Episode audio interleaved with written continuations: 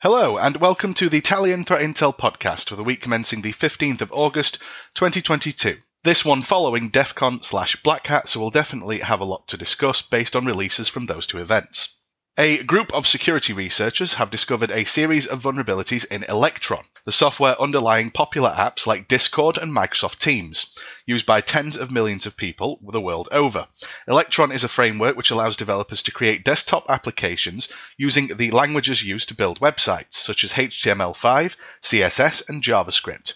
It's an open source project which has been used as the foundation for some extremely popular applications, with Electron itself being built on the open-source Chromium browser project, the basis of Google Chrome, as well as the Node.js JavaScript runtime framework, which is built on Chrome's V8 JavaScript engine, a significant source of Chrome security problems. It is not uncommon for developers to use other projects, frameworks, and libraries as building blocks for their projects.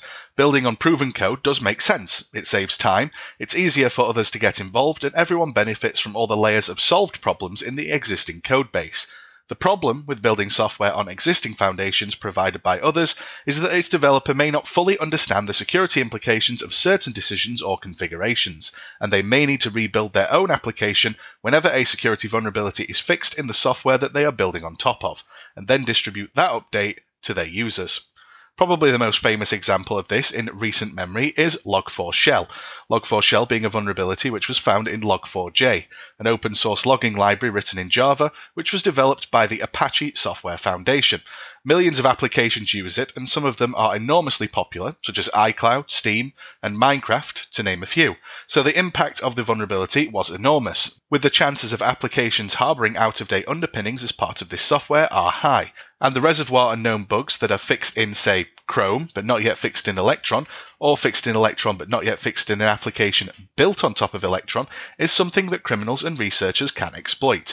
Namely, a group of researchers recently presented research into Electron vulnerabilities at the Black Hat Security Conference, having done exactly that. For a peek into what they did and a look at how complicated modern bug hunting really is, lead researcher Sirius's explanation about how they went about finding a remote code execution or RCE vulnerability in Discord by chaining a new cross-site scripting vulnerability, a CSP bypass in Discord's out-of-date Chrome version, and an exploit for an existing V8 vulnerability. In the case of this bug, the researchers found it could be exploited with nothing more than a malicious link to a video. With Microsoft Teams, the bug they found could be exploited by inviting a potential victim to a meeting. In both cases, if the targets clicked on the links that were offered, an attacker would have been able to take control of their machines. The most general and best advice in many cases is, of course, to avoid clicking on links which arrive in unexpected or unusual ways.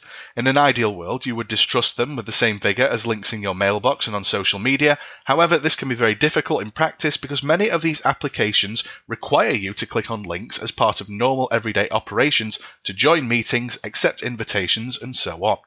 A more workable solution, however, suggested by the same researcher, is to use apps like Discord or Spotify inside your browser, because then you have a layer of protection offered by Chrome, which is much larger than the one provided by Electron, as you have control on whether it's up to date or not. Most of us, though, will simply stick to downloading our security updates and hoping that the people who make our software do so as well. Also, off the back of the recent conferences, proof-of-concept exploit code for a critical stack-based buffer overflow vulnerability, tracked as CVE 2022-27255 with a CVSS score of 9.8, affecting network devices using Realtek's RTL system, was released online. This issue resides in the Realtek's SDK for the open-source ECOS operating system, and it was discovered by researchers from cybersecurity firm Faraday Security. Based on the release on Realtek SDK-based routers, the SIP-ALG module is vulnerable to buffer overflow. The root cause of this vulnerability is insufficient validation on the received buffer and a number of unsafe calls. This module calls to copy some contents of SIP packets to a predefined fixed buffer and does not check the length of the copied contents. This vulnerability was originally reported to Realtek back in March 2022 and states that a remote attacker can exploit the vulnerability through a WAN interface by crafting arguments in SDP data or the SIP header to make a specific SIP packet, and the successful exploitation would cause a crash or achieve remote code execution. Millions of devices, including routers and access points, are exposed to this vulnerability. The experts in question disclosed technical details of the flaw at the DEF CON Hacker Conference last week.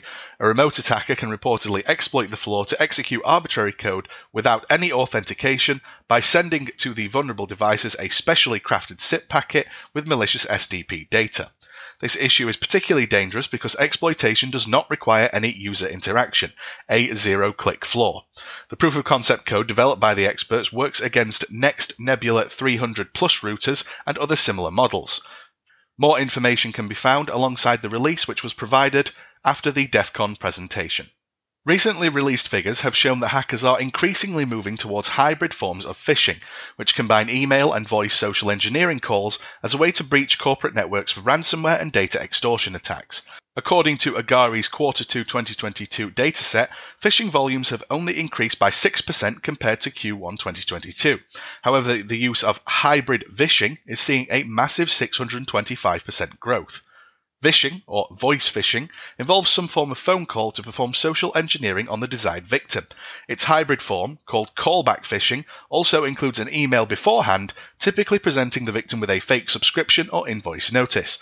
The recipient is advised to call the provided phone number in order to resolve any issues with the charge. But instead of a real customer support agent, the call is of course answered by the phishing actors.